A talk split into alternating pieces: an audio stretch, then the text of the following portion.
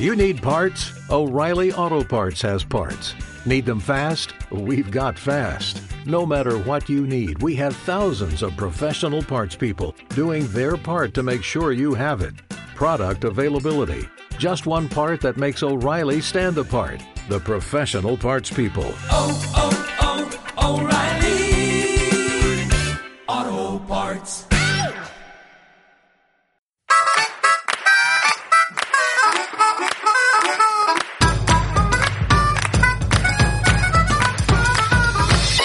Enjuegados con Edu Pascual.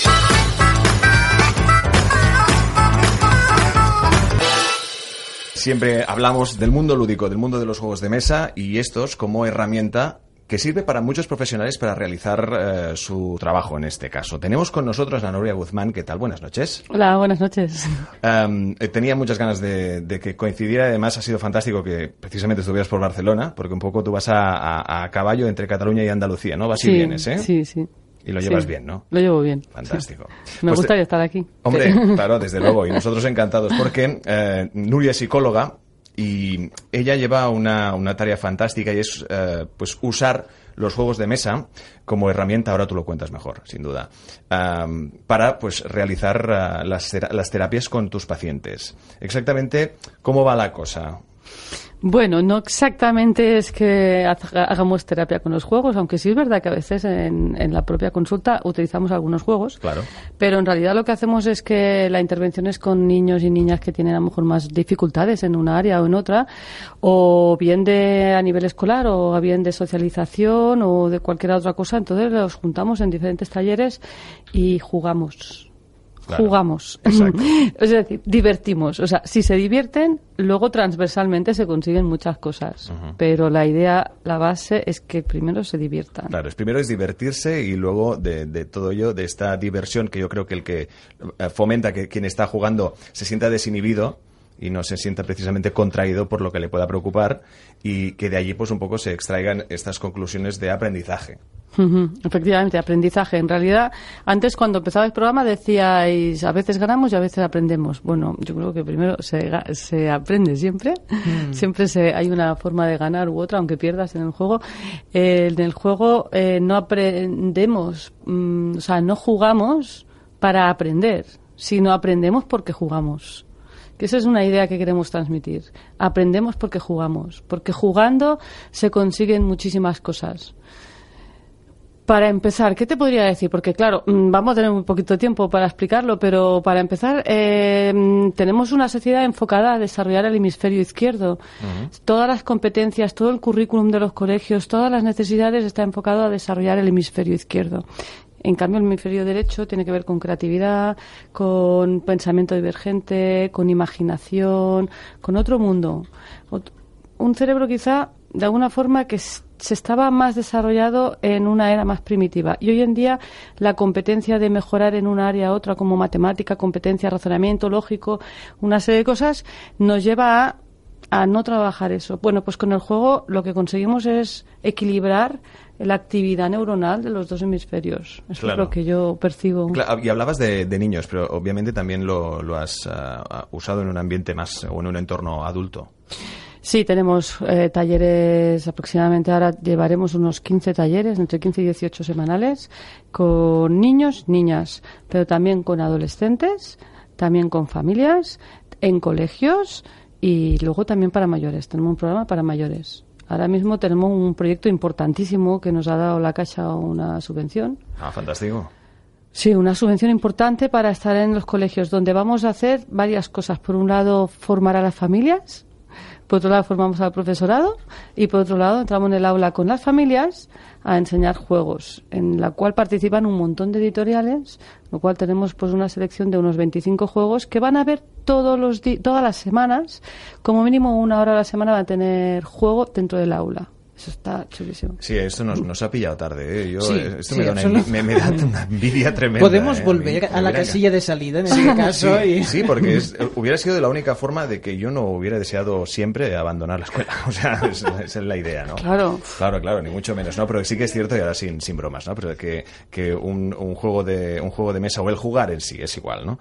Y el hecho de aprender con ello, yo creo que es, es, es brutal y es una tarea fantástica y que además eh, quizá no es, tan, no es tan fácil como puede parecer. Es decir, hay detrás todo un estudio que tú, por ejemplo, has, has podido llevar a cabo precisamente destacando esos juegos de mesa cuyo, eh, cuya mecánica o cuyo objetivo pues ah, da a pie hacia- o a, a- a conseguir a quien juega ciertos conocimientos. Sí, em, de hecho, bueno, como no habrá mucho tiempo, lo más importante es el aspecto socialización. Es decir, ahora mismo en el programa ese que te comentaba de colegios, pero es lo mismo, lo pasa lo mismo con los talleres de, que hay en los barrios. Conseguimos que familias a lo mejor árabes y musulmanes, o sea, eh, árabes, musulmanes, o sea, de procedencia del norte de África o, o de otros países, eh, jueguen con población gitana o lo que llaman ahí en los barrios como, con los payos, ¿no? y juegan y se sientan. Aquí tengo unas imágenes que luego te las enseño, en que ves eh, cómo juegan. Es decir, lo que consigue el juego sobre todo es aproximar socialmente a la gente. Es decir, no olvidamos de nuestras diferencias y somos capaces de divertirnos juntos. O sea, fíjate el potencial que tiene eso. Para mí, o sea, eso ya es un gran avance, porque si nos olvidamos de nuestras creencias, de nuestras ideologías, de nuestra forma de pensar, que es muy diferente al otro, y somos capaces de divertirnos juntos, cuando nos estamos riendo juntos, nos estamos mirando, nos estamos tocando, que no consigue ningún otro recurso, lo que conseguimos es comprender más al otro, tener más empatía y una cosa muy importante, tener flexibilidad emocional. Y la flexibilidad emocional es un tema que tienes que... Claro, por ejemplo, en los deportes eh, la diferencia económica sí se puede notar. Es decir, a- alguien puede estar mucho más preparado, puede tener mejores profesores, eh, pienso en el tenis, en la natación, en todos los deportes. En cambio, en los juegos, a la que Es hay el igual, tablero, igual. a la que hay una, una posibilidad de jugar en un mismo sitio, Mm. es igualitario totalmente, ¿no? Bueno, y precisamente tratando el tema del, del deporte como, como puede ser. Es, es decir, estamos hablando de, de olvidar todas las diferencias que haya. Es decir, un- un- en, un, en un mundo en el que parece que solo podamos hablar o de política o de fútbol, ¿no? Que ahora Sí. me dabas el ejemplo del fútbol, ¿no? Que- Mm. y que todo confronta en el fondo. Mm, No tendría que ser así, pero, Mm. pero que al final hay algo tan básico como el jugar, ¿no? Que, que también nos, nos, nos lleva a años atrás, en cuando éramos pequeños jugábamos y no teníamos ningún tipo de problema, ¿no? Y que precisamente hay esta, estas barreras, que se rompan estas barreras, a mí me parece alucinante. Es genial. Se ¿Qué- qué- rompen qué las ejemplos, barreras. ¿Qué ejemplos me hablabas precisamente de, de, de, pues precisamente gente procedente de África con, con los payos o con los gitanos, ¿no? ¿Qué inputs recibes cuando, cuando están jugando y no, y no se dan cuenta y les da, les da igual con, contra quién estén jugando? Sobre todo lo que se produce es que eh, en ese momento te olvidas de tus problemas, te olvidas de tu vida, te olvidas de las diferencias y vamos todos a una, porque sea o no sea cooperativo el juego, todos aceptamos unas normas, aceptamos unos objetivos y tú fíjate que a veces eh, hay niños que pueden incluso tener diferencias, pero si se va un jugador ya no podemos desarrollar la partida, ya cambian todas las circunstancias si sale un jugador, con lo cual todos son bien aceptados. Una vez que ya ha empezado la partida, en, medio- en la mitad de la partida, si uno dice me tengo que ir, por muchas diferencias que haya, dicen no, no te vayas, porque estamos todos en la partida. por ¿no? favor, por favor. Eso, eso une. Eh, Ese es el mayor potencial que tiene el juego, a diferencia, porque hasta ahora aceptaba que los deportes eran también muy saludables y sí, se establece una socialización, pero no tan intensa como el juego de mesa. De Claro. verdad, ¿eh? O sea, que, que vosotros que habréis jugado, no, porque hay otro tipo de contacto, pero el, el ir todos a un mismo objetivo, aunque sea a lo mejor en competencia uno con otro, pero todas las acciones que hace uno influyen en los demás, ¿no? Eres, tienes el mismo valor tú que cualquier otro de los jugadores, Exacto. normalmente en los juegos, ¿eh? En algunos pues no, ¿no? Pero Claro, y aparte, pues eso, ¿no? hablábamos del, del factor de aprendizaje, el factor socializador muy importante. Y luego hay este otro sector, que es precisamente el de las personas mayores. Muchas de ellas, al menos yo creo que España culturalmente es un, es un país donde se juega mucho los naipes, o sea, el tipo de juego con, con Sí. el que se tenga que jugar. De hecho, es, es algo habitual, algo al domino, etcétera, etcétera. Yo creo que seremos una generación que cuando nos toque ir a tomar un café, ¿no? Y nos encontremos con los amigos y tengamos cierta edad, bajaremos con el Catán, ¿no? O con otro juego, vete a saber, ¿no? O con las cartas de Magic, no sé, vete a saber. Pero sí que es cierto, claro, todo evoluciona y todo se adapta, ¿no? Eh, en, precisamente en estos encuentros con, con gente mayor, ¿qué te has encontrado? nos encontramos en que ¿Sí? ¿Hablamos? Sí, sí, vamos Nos- perfectamente. Nos encontramos con una cosa, y es que normalmente todas, todas, todas las actividades que se hacen para mayores es para mejorar en atención, en memoria, en que mejoren el tema del habla, que se comuniquen. Vale, si partimos de esa base, es lo mismo que en el colegio, es decir, hacer tareas por conseguir un objetivo de mejorar cognitivamente o mejorar en socialización es un rollo, porque es una tarea a la que no queremos. Con la- pero en cambio, entonces, si toman conciencia de que están ahí para mejorar en atención y memoria, eso es frustrante para ellos. Ahora, si tú pones, vamos a jugar, están mejorando en atención, están mejorando en memoria, porque no te puedo imaginar la cantidad de juegos. Para empezar, es que cualquier juego necesitas un mínimo de atención para llevar bien el juego, ¿no? De memoria, pero ya no es memoria, es visopercepción, es eh, expresión verbal, oral, estar atento al que dice el otro, la escucha activa. Hay una serie de procesos que cuando lo haces mm, siendo mayor, no lo haces para mejorar nada. Simplemente lo que decíamos al principio, para divertir. Pero transversalmente estamos mejorando la relación con los demás. Entonces, ves que hay más conexión con la gente que juega y ves que realmente mejora. Porque además es que hay una comparación entre los ejercicios que se pueden hacer con un libro este de fichas aburrido para, que, para los mayores y el juego. O sea, eso es lo que nos dedicamos nosotros Claro. también con niños. Es decir, un niño que tiene que mejorar en atención. Pues vemos los ejercicios que hacen. Bueno, yo partiendo de la base de que eh, es mi campo, ¿no? Es, eh, de, de evaluar necesidades y proponer, hacer una propuesta de intervención. Mayor, muchas veces las propuestas de intervención no es haz esta ficha o este libro. Yo lo siento para los que se dedican a vender libros de fichas de atención y tal, porque al final la primera es divertida, la segunda también y la tercera ya no te gusta. Y, y creas la sensación de que tengo que mejorar. Y un En bloqueo, cambio, ¿no? También puede haber un, poco de frustración. bloqueo y frustración. Sobre todo ves, es frustración. como si fuese una medicación, ¿no? En cambio, si es un juego, Sí. es una cosa más natural, ¿no? Lo haces sin motivación. Uf, tengo que hacer la ficha después de haber hecho todos los deberes del cole. Ponte es. a hacer los deberes para mejorar en dislexia, mejorar en atención, mejorar en, en bla, bla, bla. Entonces, en cambio, jugando, lo que se Es provoca un premio, es, un premio y al Claro, mismo- es su tiempo de ocio. Es un tiempo de ocio y quieren y están motivados. Y como están motivados, el cerebro cambia esos neurotransmisores que necesitan para estar más atentos. Es decir, hay una activación porque la idea es que eh, lo que es aspectos cognitivos, emocionales y sociales van todos unidos. Ujú. Vosotros sabéis, cuando una película no os gusta, os dormís, ¿no? Pero si algo os interesa, eso os enteráis perfectamente. Pues esto es lo mismo. Es decir, si partimos del juego, pues todo mejora. Cognitivamente es mucho mayor el desarrollo.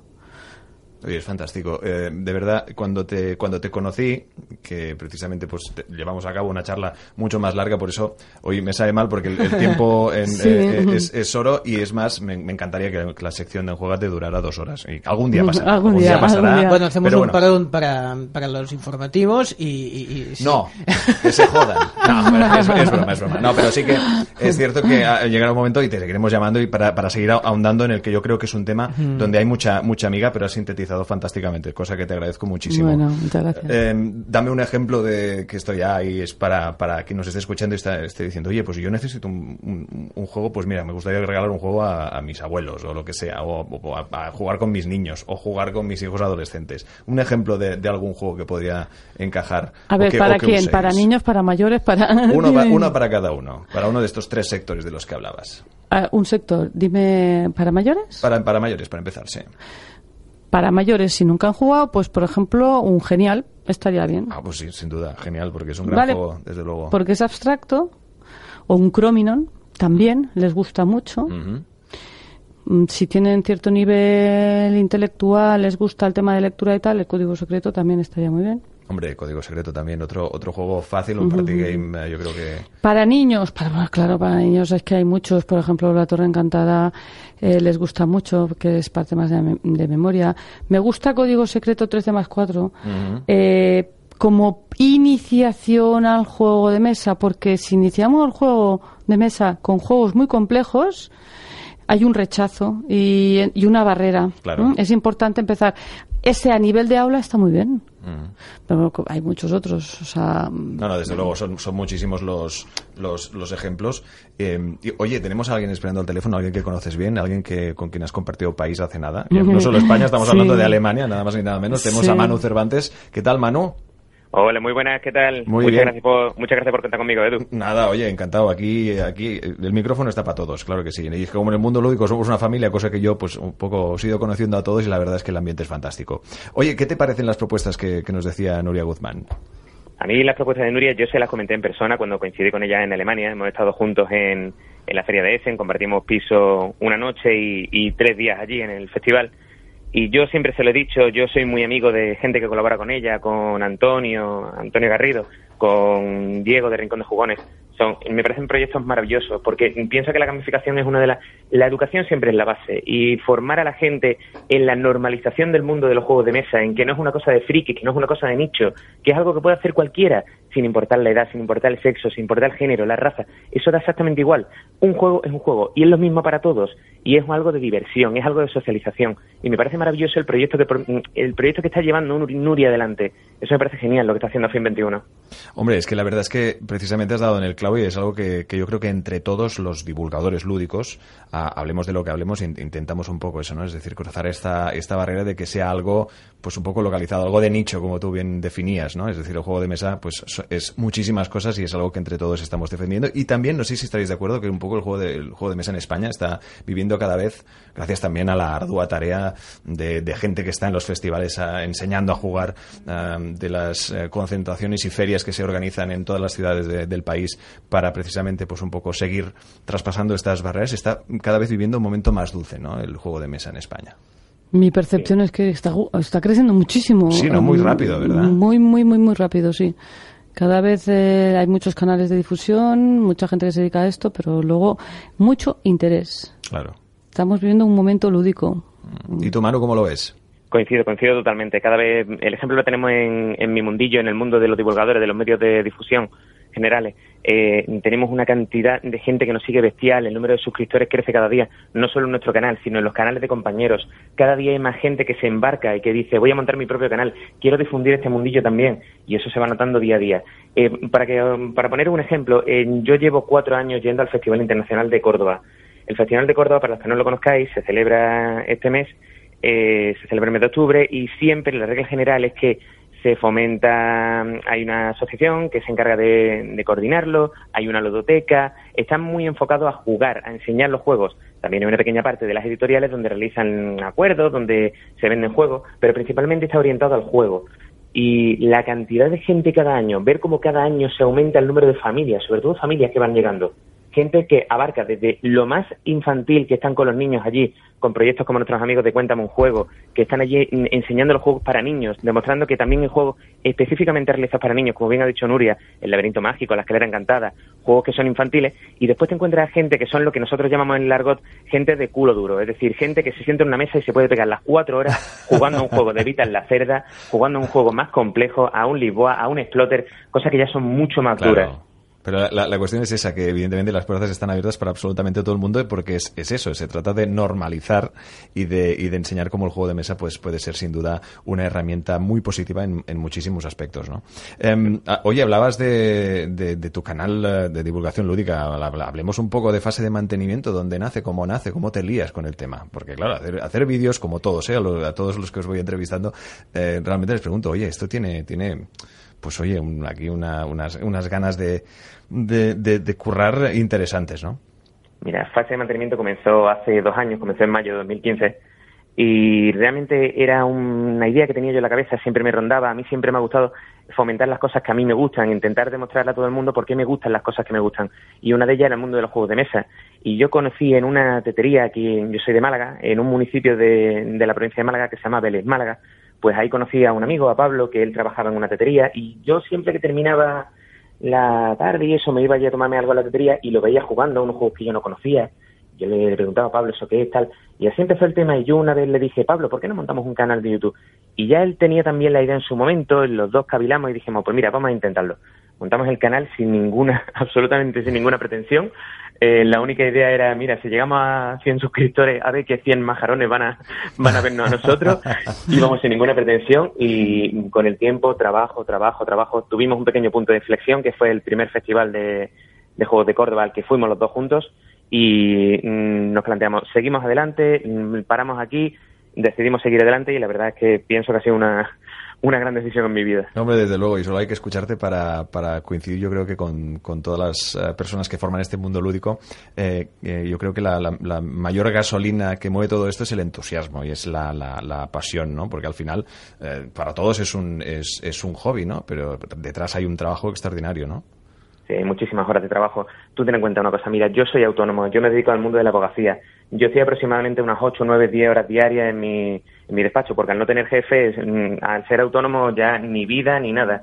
Entonces, claro, eso, el rollo ese de mm, estar todo el día tratando un poco mm, de arreglar los problemas de la gente, de escuchar las miserias de la gente, intentar solucionar sus vidas y de repente llegar, sentarme en una mesa con gente y en, que se olvide todo, que se vayan todos los problemas, que se vayan todos los juicios, los recursos, las sentencias, que se olvide todo y que me centre en ese juego y que me divierta y que esté con los amigos y que socialice, eso es verdad, no tiene precio. Y como canal es cierto que tiene muchísimo trabajo, hay muchísimas horas detrás de un canal.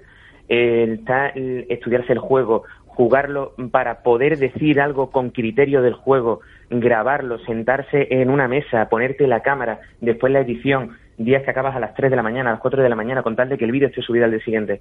Pero después te encuentras la verdadera gasolina que tú llamas, Edu, que es el tema del feedback, que yo mm, a las 4 horas de subir el vídeo me encuentro siete comentarios de gente dándome las gracias, de likes en el vídeo, de gente que ha compartido en redes sociales, gente que comparte en Facebook, gente que comparte en Twitter. Después ir a un evento y que te paren en ese evento. Una de las cosas que me pasó eh, en este festival de Essen, se me acerca un muchacho súper tímido y me dice, mira Manu, perdona, ¿me puedo hacer una foto contigo? Y le digo, mira tío, vamos a ver, te explico. Eh, vengo, desde, vengo desde Málaga, vengo, vengo desde chorrocientos mil kilómetros, vengo a Essen y cuando estoy en Essen me encuentro a una persona a la cual no conozco físicamente de nada, que se me acerca y me pide hacerme una foto. Claro. No, la foto me la voy a hacer yo contigo. O sea, es, es Sí, ese sí, feedback, sí. ese, Esa ese es la mundo. actitud, sin duda. No, no, es verdad. Y, y para eso ya, ya vale todo el esfuerzo que, que le, que le dedicáis, sin duda. No, no, y te, te- te entiendo perfectamente. Oye, eh, y estabas hablando de, de Essen. em, contarme. Nada, sí, a resumidas cuentas, aparte de, de alucinante, fantástico y que hay que ir una vez en la vida, eh, ¿qué más? ¿Te, pon- te ponemos los dientes largos? Sí, por Pues- favor. eh, sí. Lo más espectacular es sobre todo ver a los editores, que a los diseñadores de juegos. Los diseñadores de juego tienen un papel impresionante ahí, porque se tiran cuatro días explicando juegos, vienen de todas partes del mundo. Había gente de Estados Unidos que había, se había pegado un par de días de viaje con una ilusión o sea, estuvimos, por ejemplo, no sé, ¿estabas tu mano cuando estaba Roberto Fraga? Roberto Fraga con una de las partidas, de sus partidas, y dice, ahora no puedo, no puedo hablar contigo, que necesito. Estaba en medio. en el, en, el, en el stand de Pegasus. Pero es que Sí. Roberto, Roberto es, es un verdadero crack. Roberto es una persona maravillosa. Sí. Amor que le pone las cosas y todo. Realmente, mira, Edu, Essen es una feria, pero es una feria orientada a lo comercial. Es una feria donde tú no vas a jugar. Por ejemplo, me hizo mucha gracia cuando me dijo Bueno, no, dice, "Vam- no es vamos a cierto". jugar en esta feria, tal.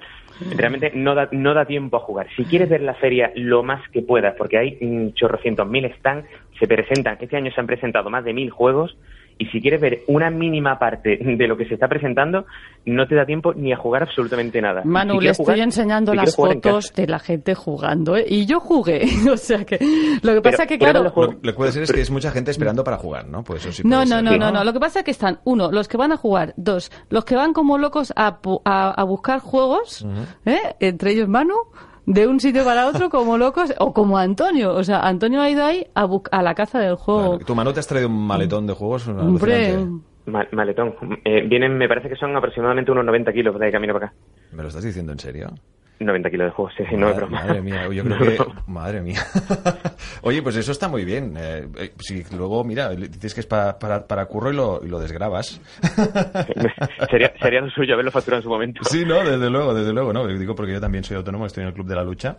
Oye, no, fantásticas las fotos que me está enseñando Nuria, sin duda es, es alucinante. Aparte, son absolutamente todo tipo de juegos, de todas las formas. Es que ya no es tablero, es que son juegos a, a medida casi real, donde los niños cogen piezas que son casi más grandes que ellos, que si te quieres sentar en una mesa, eh, para absolutamente todas las edades. Y qué gusto da ver cómo un país como es a- a Alemania eh, pues trata esto como, a- como algo más, ¿no? Y realmente como es algo, algo cultural. Es algo sin duda extraordinario y algo de lo que yo creo que vamos de camino aquí en nuestro país y algo que estaremos encantados de ir eh, disfrutando, compartiendo y charlando y jugando sobre todo con todos vosotros. Manu, gracias por, ah, por evidentemente sí, con el coche, ¿no? Aquí ahora Estoy enseñando las fotos contigo ahí en el coche mientras íbamos a Essen. Lo has visto, Oye, eh? ¿sabes cuánta gente ha ido? ¿Cuánta? Porque eso lo leí yo en un periódico de ahí, ¿eh? ¿Cuánta? En, en alemán. 185.000 personas. Madre mía. Eso, eso Sí, son sí. unas 45.000 personas diarias. Qué bestia. Es una locura, es una locura, sobre todo el, sábado, sí. el sábado por la tarde. El sábado por la tarde es que no podías andar por allí, es que era, no, tú no ibas, te llevaban. Entonces decía, bueno, voy al Halsey. No, no, si la gente iba al Halsey, tú ibas al Halsey. No, no, está claro, te- tú te no eres dejas capaz de salir a la cola. Es tremendo. Madre es mía, bueno, tremendo. estoy junto con tus 90 kilos de juegos, macho. Pues yo creo que ya, yo creo que son, son cifras que hablan por, por, por sí solas, sin ¿Te has comprado altiplano? Altiplano no lo conseguimos al final.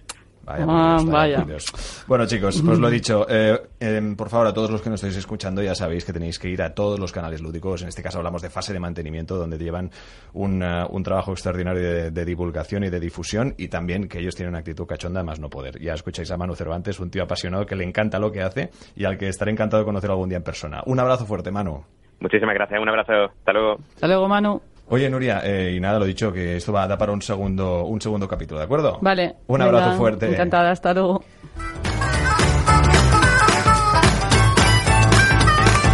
Enjuegados, el Ludo Podcast. Hace unos cuantos programas tuvimos eh, en los micrófonos de, de Enjuégate en Onda Cero a nada más y nada menos que a uno de los maestros representantes de la, del vicio y de la subcultura como era Sels Piñol, con quien tuvimos ocasión ya no solo de descubrir su, su figura a todos nuestros oyentes, sino también un poco de conocer cuál era el universo que había detrás de todas sus creaciones, el universo nada más ni nada menos que de Fan Hunter. Con él también avanzamos pues eh, ciertas novedades que tenían relación pues precisamente con el mundo de los juegos de mesa y es que el universo Fan Hunter iba a pasar a los tableros. ¿Y quién es el encargado que al menos una de estas reproducciones hayan acabado en un buen juego de mesa, en este Fan Hunter Urban Warfare? Pues nada más ni nada menos que su autor David Esbrí. ¿Qué tal? Bienvenido. Hola, buenas tardes, ¿qué tal? Ah, tenemos este juego que hemos tenido ocasión de probar, un juego la verdad es que muy muy ágil, con el trasfondo que para quien no, no conozca o quien ya conozca el mundo de Fan Hunter realmente se sentirá fascinado, yo creo. Sí, la idea era hacer un juego que la gente que viene del, del mundo del cómic de, de Fan Hunter y no tiene experiencia en el mundo de los juegos pudiese acceder de forma cómoda, que fuera un juego accesible, fácil de jugar, dinámico, lo que dices tú, divertido, pero al mismo tiempo aquellos aficionados que tuviesen un poco más de, de callo, que estén más acostumbrados a, ju- a jugar, que sean más jugones, que tengan más experiencia, encuentren suficientes niveles de profundidad en los que engancharse en el juego. Además, es un, eh, un juego que, como bien nos contó Sels Piñol en su momento, eh, nació de esta unión de su universo, de sus creaciones, ah, con la editorial de Vir, que es la que se ha hecho cargo de llevar pues este, este juego pues a- al, al, al plano físico para entendernos, ¿no? Pero claro, antes se pusieron en contacto contigo para decirte, oye, hagamos de esto un juego, ¿qué se te ocurre? ¿Cómo Sí. te llega el proyecto en las manos? Bueno, de hecho, eh, el proyecto fue una propuesta que le hice yo a Cels Piñol hace, pues puede hacer casi tres años y medio. Ya hace muchos años, en los 90, ya hubo un pequeño juego de miniaturas. Y eh, en, en ese momento yo estaba eh, bastante involucrado en el mundo de los juegos de mi- de miniaturas. Había diseñado dos juegos más. Y bueno, con Cel siempre de vez en cuando nos íbamos encontrando y le dije, oye, ¿por qué no, no nos ponemos otra vez con esto? Entonces empezamos a trabajar el, el, el concepto del juego, yo me puse a trabajar en las reglas y en las, y en las propias miniaturas. Y más tarde llegó el momento en el que Cels eh, hizo sus acuerdos con, con Devir, eh, que fue el momento en el que ya eh, yo me incorporé tanto en la pantalla de, de Devir como eh, Devir adquirió el juego para poderlo editar, que, que, que bueno, ha sido el resultado final que tenéis ahora mismo en las tiendas. Tú, tú has sido parte liante de todo esto, por lo que veo, ¿eh? Un poquito sí. No, y claro, y Sels agradecido también, porque es, un- es- yo creo que es, es una persona agradecida ya de por sí, porque realmente lo, lo, lo vive. y Yo creo que es una, yo creo que una de las personas quizá más felices que conozco. Sí, es, es una persona que se emociona muy fácilmente y se involucra muchísimo en los proyectos. Hombre, la verdad es que teniendo en cuenta el amplio universo pues que creó en su momento, recordamos un poco para los que no conozcan ahora mismo la figura del autor Sels Piñol, eh, a su manera pues representaba a un, un universo paralelo pues donde se defendía el hecho pues de tener hobbies, de un poco quitar y borrar esa, esa eh, etiqueta de lo friki, ¿no? O al menos tratarla con, con cariño y verle que, pues, que evidentemente la gente te- debe tener aficiones y que son, son buenas para, para la cultura y evidentemente para el tiempo de ocio, ¿no? Claro, el, el, el universo de, de Fan Hunter Urban Warfare, en este caso, pues intenta recrear esto que cuentas, es decir, la dictadura del tedio del papalejo, que intenta someter a una, a una población a base de aburrirlos hasta la muerte, prohibiendo los cómics, las Claro. películas, la música, los videojuegos, todo esto está prohibido. Entonces, siempre que eh, hay esta situación de opresión, se genera una resistencia que lucha contra este poder establecido y en este caso la, la resistencia son los frikis y todo lo que esta gente sabe de guerra de guerrillas, de combate cuerpo a cuerpo, lo que sea, lo han aprendido jugando al Call of Duty, leyendo eh, cómics de Spider-Man, jugando a Dungeons and Dragons y todo este tipo de cosas que realmente nos gusta hacer, ¿no? Entonces es fácil que los jugadores enseguida encuentren un vínculo con los personajes del juego y se sientan parte de esta historia. Lo que había también, me fijé, eh, yo tuve, como hemos comentado anteriormente, tuvimos ocasión de, de probar el juego, un juego muy divertido, la verdad, eh, con las miniaturas eh, hechas a, a detalle, cosa que también se agradece muchísimo porque realmente son, son muy bonitas.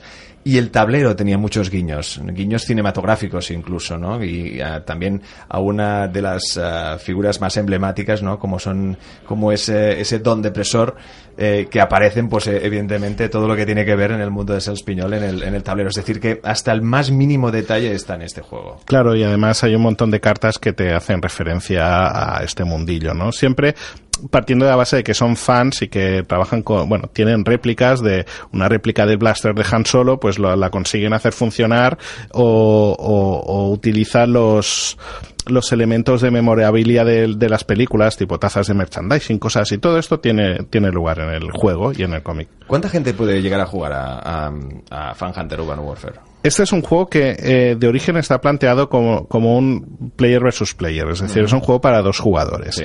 Y eh, digamos que se desarrolla a lo largo de una campaña narrativa de ocho escenarios. Es decir, que vas contando una historia más allá de, de, la, de la mera batalla entre las dos facciones. No obstante, nosotros queremos dar bastante apoyo eh, online desde la web de Debir y estamos trabajando y desarrollando pues escenarios para pues igual tal vez cuatro jugadores o nuevas experiencias de juego en base a esta caja original que, que es el Fan Hunter Es, es decir, que esto se traducirá en expansiones de juego, para entendernos. Mm, Si el juego cuaja y la, la gente responde bien con él, por supuesto, la idea es seguir con, con O expansiones. sea, es este tipo de juego que lo llaman como wargame, para entendernos, ¿no? Que no deja de ser pues un poco entre bandas, como pueden ser ejércitos, como pueden ser muchos tipos de juego, ¿no? En el que es pues eh, uno contra uno y en el que cada uno pues lleva sus, sus soldados, ¿no? Y en este caso pues eh, tienes pues precisamente a, nombres tan tan fantásticos eh, como esta esta rebelión que se que se enfrenta a las a las fuerzas del, del Papalejo. Eh, además eh, es un juego que quizá para los que no están acostumbrados a jugar a juegos de miniaturas, eh, yo creo que está incluso a- a- adaptado a, a todos los públicos. Es decir, porque hay quizá mucha gente que al hecho de ver miniaturas ya pensará, "Ay, pues no sé, quizá, quizá no sé si probarlo o no, porque yo soy pues más de losetas, más de, de de madera y de, y de jugar pues casilla a casilla y, y en otro tipo de juegos, ¿no? Pero en este caso yo creo que está en- todo el mundo está incluido. Sí, porque es un juego que a nivel de movimiento, pues lo- los personajes se van a mover a base de casillas, así que es una cosa muy reconocible y fácil, fácil de, de acceder y de interpretar. Además, eh, en esta campaña narrativa, el nivel de, de, de inmersión en el juego evoluciona. Es decir, el primer escenario es muy sencillo. Es, básicamente es un escenario de tutorial en el cual vamos a aprender los principios básicos del movimiento, del ataque cuerpo a cuerpo, de la, del ataque a distancia, de la cobertura, ¿vale? Elementos muy, muy sencillos con tan solo dos unidades, una por bando. Pero poco a poco vamos a ir añadiendo unas cuantas unidades más, alguna reglita más, de modo que al final de la campaña los jugadores van a ser totalmente competentes en el juego. Pero el juego no termina ahí, porque e- en el propio reglamento hemos añadido reglas para que los jugadores tomen el control de su propio juego y puedan de- diseñar sus propios escenarios o incluso si prefieren jugar con reglas en plan eh, wargame clásico tipo Warhammer 40.000 pues tienen las reglas para poderlo hacer. En ese sentido se, se ofrece el modo edición, ¿no? Como pueden tener muchísimos de videojuegos donde podías tú crearte tu, tu, tu propio escenario y ahí disfrutar, ¿no? También de, de las normas ya preestablecidas en este juego, en este Fan Hunter Urban Warfare, que re- realmente da para muchísimas, yo creo que para muchísimas historias, como tú bien dices, muchas fases que tiene el juego. ¿Qué duración tiene cada una de ellas? ¿Varía según...? La- las partidas realmente no son muy largas. O sea, realmente los primeros escenarios, sobre todo, los puedes resolver en cuarto de hora, 20 minutos. Pero en cuanto empiezas a involucrar más y más unidades en la en liza, Sí. el juego pues va ganando en, en duración. Eh, ahora mismo no recuerdo exactamente qué es lo que pusimos en la, en la caja. Creo que pusimos entre 45 y 90 minutos de partida. Entonces, pues como te digo, al principio son bastante rapiditas y te puedes hacer igual un par o tres en una tarde, pero ya cuando vas avanzando en las partidas más complejas, se complica la campaña. ¿no? ya vas, vas a, vas a tener partidas más largas, con más enjundia y donde hincarle el diente ahí bien. ¿Y qué has, eh, cuáles son los inputs que has recibido de jugadores que ya lo hayan probado, que ya lo hayan catado? Como por ejemplo, pues pasó en el, en el Festival del Salón del Cómic. Sí, bueno, la verdad es que intento ser bastante prudente en este aspecto, ¿vale? Porque, porque bueno, ahora el, el juego sí en el Salón del Cómic funcionó muy bien y ahora está llegando a tiendas. El, los inputs que recibimos del Salón del Cómic son realmente muy buenos. Eh, pero claro, como diseñador del, del juego me, me, me cuesta Sí. contagiarme de este, de este tipo de Eh, entusiasmo. de entusiasmo, exacto. bueno, hay que decir, claro, eh, a favor de, de David, de aquí el autor de eh, Fan Hunter Modern Warfare, con quien estamos hablando, y es que él estaba allí, es decir, la gente estaba jugando y él no estaba desde casa esperando a que le dijeran si, la- si gustaba o no juego. Tú estabas allí enseñando a jugar al juego. Sí, sí, sí, sí, no, y la verdad la sensación que veíamos con los, con los chicos que estaban haciendo las demos es que había gente que se acercaba a hacer la demo, se sentaba, jugaba su partida, se levantaba y se llevaba el juego. Y, y para mí eso es un muy buen feedback. Pues desde luego. sí, desde luego. Hombre, a ver, yo me imagino que. Yo, a ver, no vamos a pecar de exceso optimismo, pero Sí, bueno, yo sí. creo que la cosa es que va muy bien.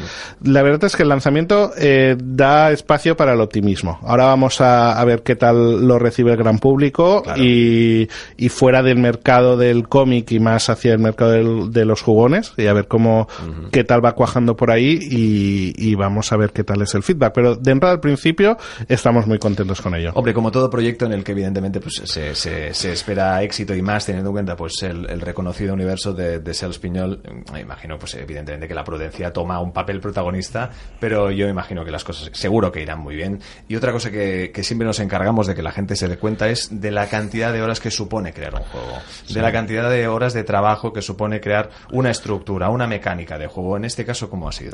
Pues el, el proceso del diseño del juego en sí ha llevado pues más de un año de pruebas, darle vueltas, intentar pues equilibrar lo que comentábamos antes, que sea accesible, pero a la vez tenga la profundidad suficiente.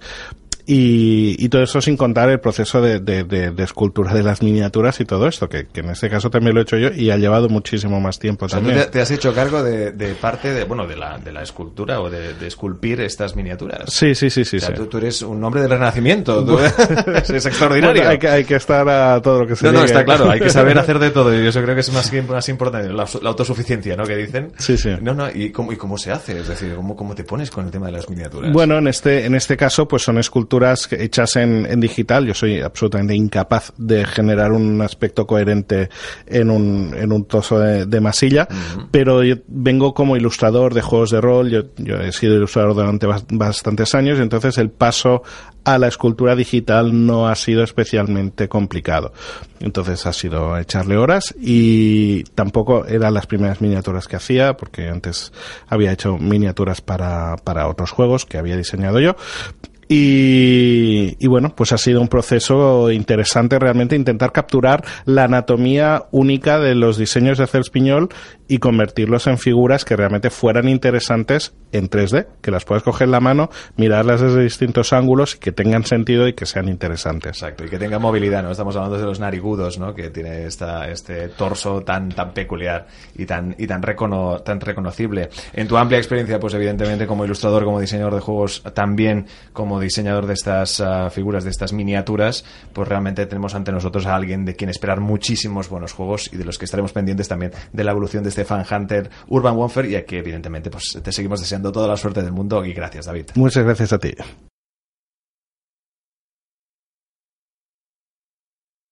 Enjuegados, el Ludo Podcast. Ah, David Velasco, buenas noches. Hola, encantado de saludaros. Pues mira, estamos hablando precisamente con eh, un periodista y también un escritor. Y escribes un nuevo concepto de, de libros, aquí que siempre hablamos pues de los mejores juegos de mesa para, para disfrutar, para aprender y un poco para socializarnos con el resto de- del planeta. Eh, es un libro-juego. Exactamente, explícanos de qué va esto del libro-juego.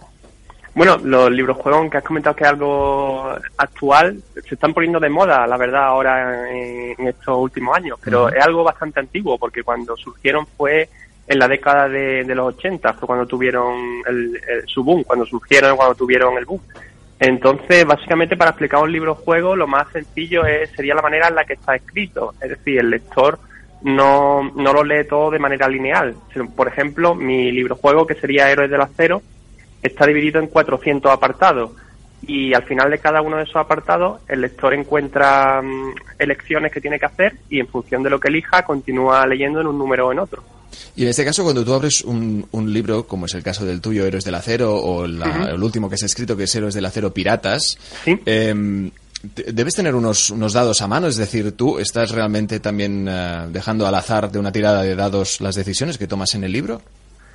Eh, en parte sí, aunque también depende mucho el ingenio y la manera en la Claro. que el jugador. Porque una de las cosas que tiene que hacer el el jugador es ir mejorando su, su personaje. A través de la ficha de personaje va consiguiendo puntos de experiencia y va mejorando sus características, como la Eh, sí. fuerza, la magia. Sí, es, es una mezcla en ese sentido, por lo que nos vas contando, como esos libros de Elige tu propia aventura, ¿no? Un poco como también el hecho de jugar a rol, donde tú tienes una ficha con tu personaje y en el que va mejorando en función de la experiencia que vas adquiriendo, ¿verdad? Es una mezcla, a lo mejor es un poco pillado, ¿eh? Yo lo entiendo, ¿eh? Pero, sí, sí, no, no, sería algo ahí. intermedio, porque lo, lo- el elige tu propia aventura era muy sencillito, de hecho Claro. lo que te, iba- te iban llevando solo de una página a otra y no, y no había tiradas de dados, no había ficha de personaje y el juego de rol sería algo mucho más similar, pero esto sería para una sola persona.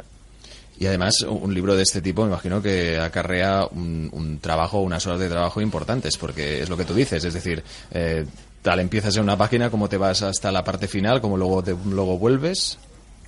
Sí, la- a la hora de escribirlo es bastante complicado, la verdad, y hay que tener la idea muy clara y sobre todo y yo me tengo hecho una especie de mapa de lo que es todo el libro juego para ir planteando la estructura. O sea, que te podéis haber perdido en tu propio libro.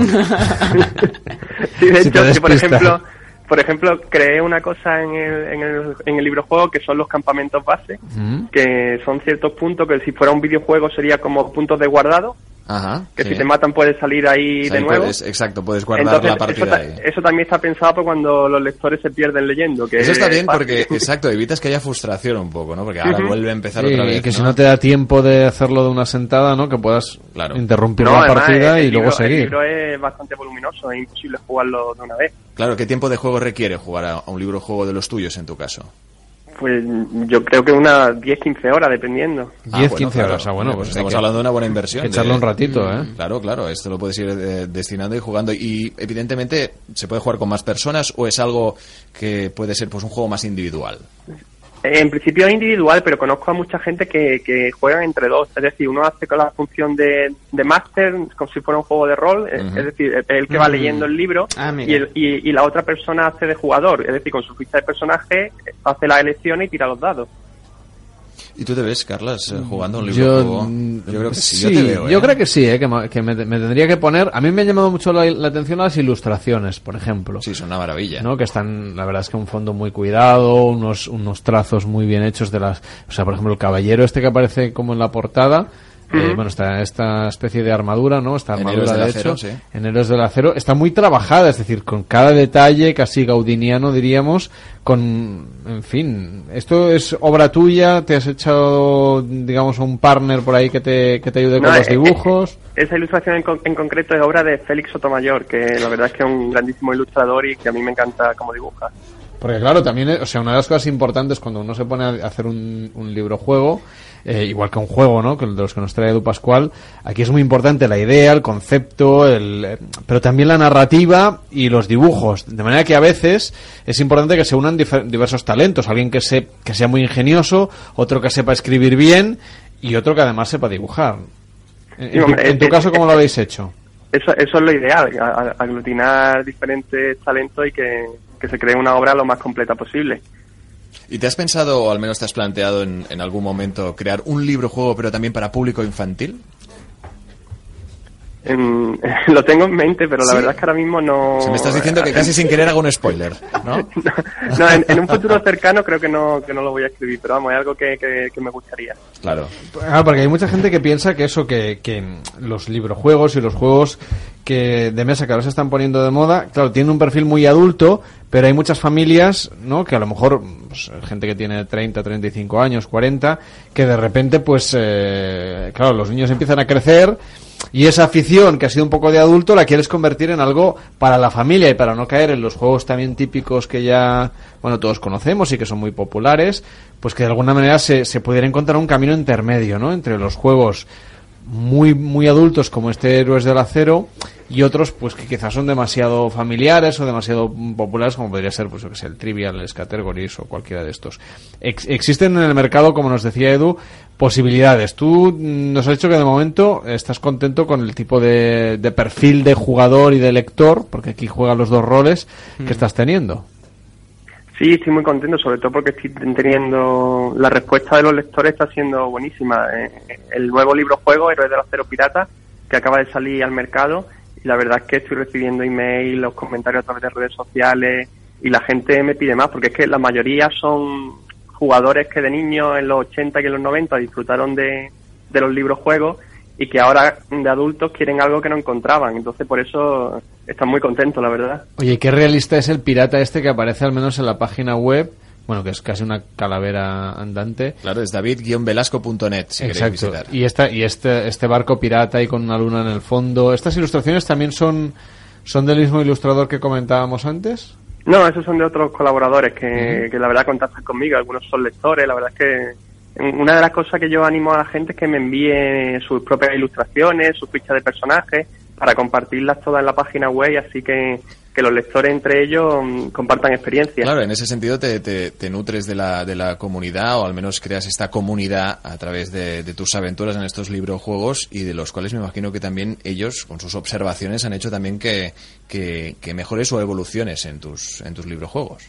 Sí, de- eh, eso lo he tenido muy en cuenta porque de hecho de Héroes del Acero del primero recibí muchísimos comentarios, muchísimas opiniones y todo eso me ha ayudado mucho a la hora de escribir este nuevo libro juego y de hecho mm, estoy convencido de que a la gente le va a gustar porque es todavía mejor que el primero y, y en parte es gracias a todos esos comentarios que he recibido.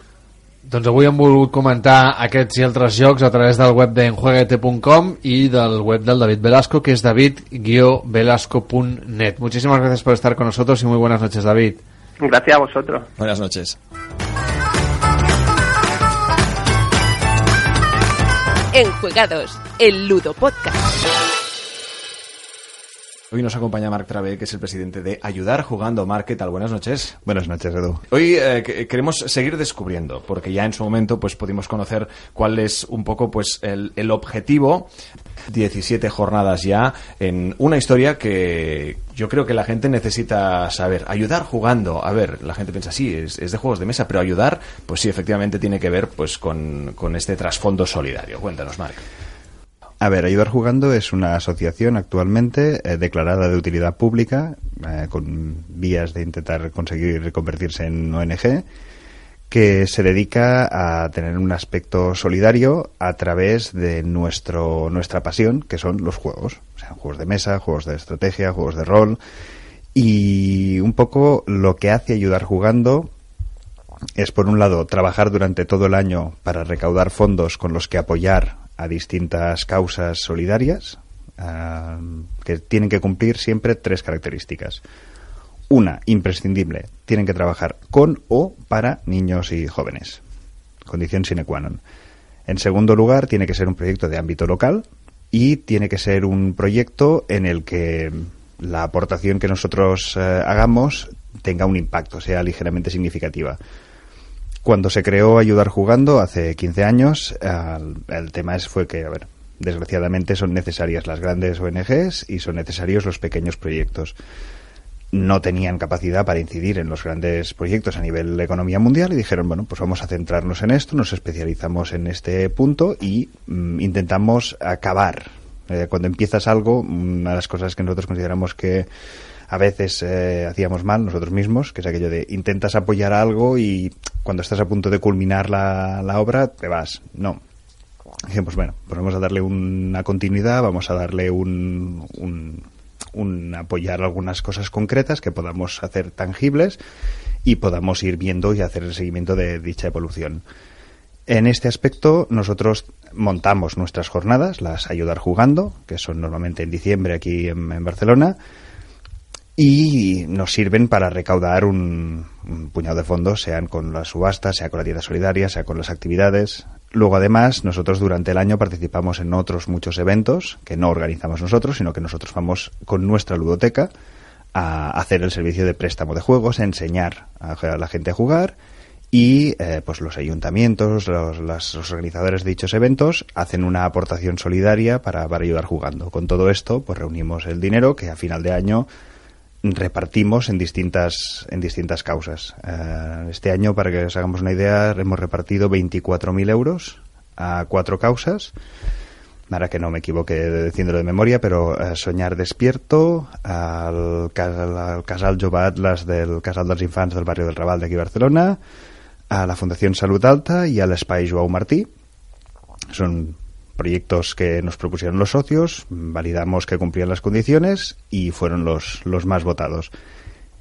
Por otra parte, hace un par de años, Ayudar Jugando empezó un proyecto de acción directa, es decir, coger nuestra ludoteca y dedicarnos a ir a distintos centros que trabajen con niños y con jóvenes en riesgo de exclusión social y a través del juego presentar una propuesta de ocio alternativo. Una de las cosas que, a mí me gusta reivindicar eh, le doy especial empaque desde que de importancia desde que lo estuvimos hablando con Alex de No Name Channel y con el fundador de Ayudar Jugando, Pablo Jiménez, que a veces le damos mucha importancia a la palabra gamificación, en el sentido de que el juego tiene que educar, el juego tiene que trabajar valores, el juego tiene que...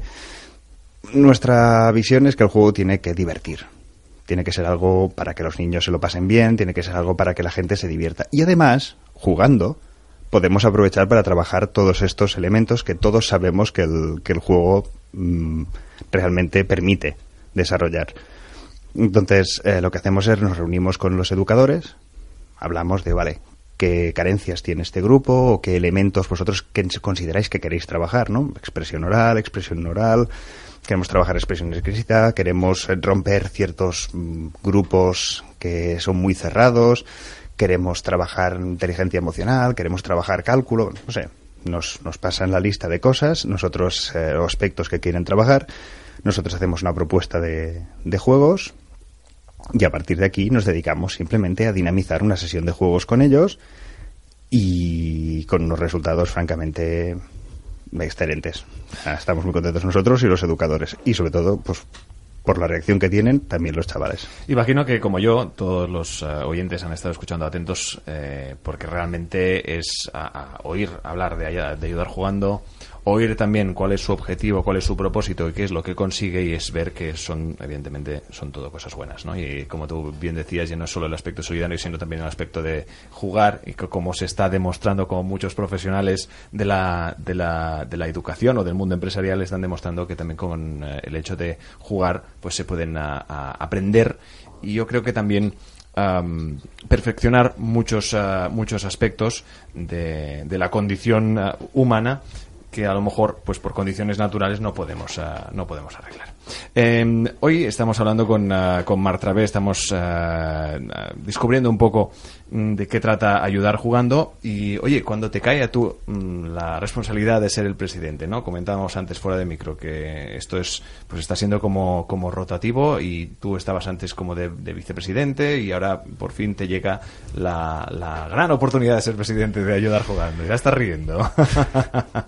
A ver, eh, yo entré en la Junta de Ayudar Jugando y llevo muchos años como, como voluntario de, de, Ayudar Jugando, que es realmente el grupo de gente que tira adelante la asociación, es decir, los camisetas naranjas, esa gente que viene. Exacto Yo siempre pongo el ejemplo de distintos eventos a los que vamos, pero las ayudar jugando, claro, nosotros tenemos socios repartidos, pues tenemos socios en Málaga, tenemos socios en Madrid, tenemos socios en Zaragoza, en Huesca, en Galicia, en hay muchos sitios.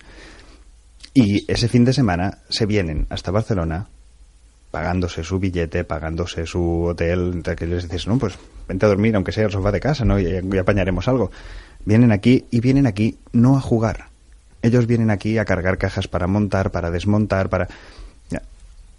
O sea, yo cuando llegue ese fin de semana y les ves venir aquí, dices, qué, qué, privilegio, o sea, el privilegio, no, no qué responsabilidad, qué, qué privilegio estar, estar trabajando con esta gente.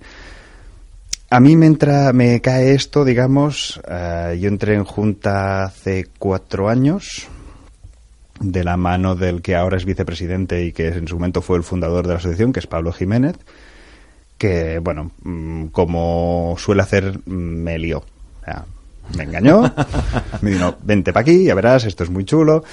Y hace un par de años estábamos en, en cada dos años nosotros a tener ahí una renovación de junta y en ese momento pues asumí la, la responsabilidad de bueno pues vamos a intentar vamos a intentar eh, aportar algo aquí Claro. Y la verdad es que lo estáis haciendo. Yo creo que al final ese aspecto rotativo es el que hace que sea un proyecto fresco, que, que, nunca decaiga, para entendernos, porque también la gente debe saber que como buen proyecto solidario, todo el mundo que, que ayuda para que ayudar jugando sea una realidad, no ve un duro. Y es que es eh, el objetivo es otro en este caso y es el ayudar jugando mediante pues el juego de mesa como herramienta y que la gente participe de estos proyectos que, que, tanto necesitan de estas contribuciones eh, económicas al final. Bueno, ya, ya, que sale, ya que sale el tema, por si alguien no lo había captado, lo del 28 de diciembre de ayudar mariscando era una broma. No nos gastamos la recaudación en una mariscada a la Junta. ayudar mariscando, me, me, me, gusta, me gusta. Yo creo que, bueno, estaría bien, oye, si, si lo ponéis de vuestro bolsillo, claro. Aunque si la gente quiere hacer un crowdfunding, a lo mejor... Hombre, a ver, si la gente quiere hacer un crowdfunding ¿Ah? para pagarnos una mariscada al grupo de gente que camisetas naranjas de la asociación, estaremos encantados, os daremos un número de cuenta y... Y de coña, oye, y yo me apunto también. Vamos a darle voz a ayudar mariscando, ¿no? Pero sí que es cierto y además, pues, pues yo creo que Mark es un perfecto ejemplo, es este buen rollo que, que se desprende y de cómo, pues, eh, imagino que como hablábamos con Rodrigo González, el, el, buen momento que vive el juego de mesa en nuestro país y que ya se, se nota, se palpa en, en esas uh, ferias, en esas jornadas donde la gente va a jugar y pregunta si quiere jugar, ¿no? Vale. Ya se, se, ha dejado un poco esa imagen del uh, tener que perseguir a gente para que se siente a la mesa a jugar a un juego, ¿no? Bueno, lo llamamos buen rollo, en realidad el propósito oculto de ayudar jugando siempre ha sido la dominación mundial, pero entre tanto mm -hmm. sí, nos bueno, dedicamos exacto. a intentar hacer lo que buenamente podemos para que cuando lo dominemos esté un poquito Exacto. mejor. Después del ayudar mariscando, para el postre, la dominación mundial. Ahí estamos. Pero sí, sí que es verdad. Eso que comentabas, por ejemplo, el proyecto de acción directa eh, no nació porque Junta dijera, oh, vamos a hacer esto, sino porque cuando Ayudar Jugando nació hace 15 años, no dejaba de ser, y lo hemos comentado mil veces, no dejaba de ser pues el grupo de roleros, el grupo de juegos de mesa que para, la, socialmente será aquello de no, los frikis, bueno, pues ellos empezaron, montaron las primeras jornadas y recaudaron 2.990 euros, una cosa así. Y de ahí empezó. Claro, el juego de mesa sí que es verdad que en los últimos 15 años hemos visto como de repente dejaba de ser esa cosa para frikis a pasar a ser una herramienta educativa fantástica para trabajar 30.000 valores. ¿Qué ha pasado? Se nos ha ido acercando un perfil a la asociación se ha ido acercando un perfil jugón, friki igual, pero sí que es verdad que hemos mm, incrementado muchísimo la proporción de maestros, educadores especiales, educadores sociales. Ah, se ha abierto el abanico, claro. Se ha abierto el abanico y, y, este grupo de gente que estaba en contacto con estos proyectos de manera directa, es decir, es algo que todo el mundo ya quería hacer, pero igual no sabíamos cómo. Y se nos ha ido acercando un grupo de gente que decía, hostia, pero con el juego podemos hacer cosas en estos centros, podemos nosotros no simplemente apoyar a proyectos, sino que podemos hacer nosotros uno. Y simplemente lo que hicimos fue recoger el guante. Coger y decir, vale, pues si estáis dispuestos a intentarlo, pues venga, vamos a buscar, vamos a buscar sitios donde desarrollar esta actividad. Y a día de hoy, la verdad es que eh, nuestro problema es que tenemos más gente, o sea, más proyectos solicitándonos que colaboremos con ellos de los que somos capaces de asumir. También es verdad que la situación ideal sería si tuviéramos más socios y más voluntarios. Ahí está, sí señor, sí señor. Ya estáis, estáis escuchando, ya, tardáis en formar parte de esta, de, de ayudar jugando a este proyecto brutal y solidario con el que disfrutar del juego de mesa y además ayudar a, a causas que lo merecen. ¿Qué le depara ayudar jugando este 2018? Bueno, ¿qué le depara este 2018? Eh, de entrada, de entrada intentaremos incrementar las actividades, las actividades de acción directa. Intentaremos hacer, estamos haciendo ahora iniciando una campaña de captación de socios y voluntarios. Si alguien quiere hacerse socio y voluntario, en la página web www.ayudarjugando.org está el link de cómo puedes ayudarnos. Allí podéis escribir y os hacéis socio- socios y voluntarios. Son 20 euros al año de cuota. O sea, Es asumible, Es asumible. absolutamente, perfectamente bien. Es, es un Kickstarter menos o un, un crowdfunding menos al que, al que acceder. Lo hacemos por vosotros y por la sonrisa de un Ahí niño. está, sí señor. Y lo que le depara, a ver, nosotros llevábamos dos años en los que hemos estado trabajando muy intensamente porque queríamos iniciar el proyecto de acción directa y queríamos la declaración de utilidad pública. Ahora sentamos las bases para poder saltar a la categoría de, de ONG y nuestra idea es seguir en la misma línea superando todos nuestros handicaps, es decir, crecimiento de socios, crecimiento de voluntarios, crecimiento de acciones directas, crecimientos de acciones en las que Ayudar Jugando participa y a poder ser en la recaudación que, que repartamos a final de año. Estaremos expectantes de todo lo que le depara ayudar jugando este 2018, que, que el juego de mesa sea pues o que al menos esté en el lugar donde, donde se merece nuestro país y si además es con este trasfondo solidario y bienvenido sea Martrave. Gracias y suerte. A vosotros. Síguenos en Twitter y Facebook, arroba enjuégate, y en la web enjuégate.com.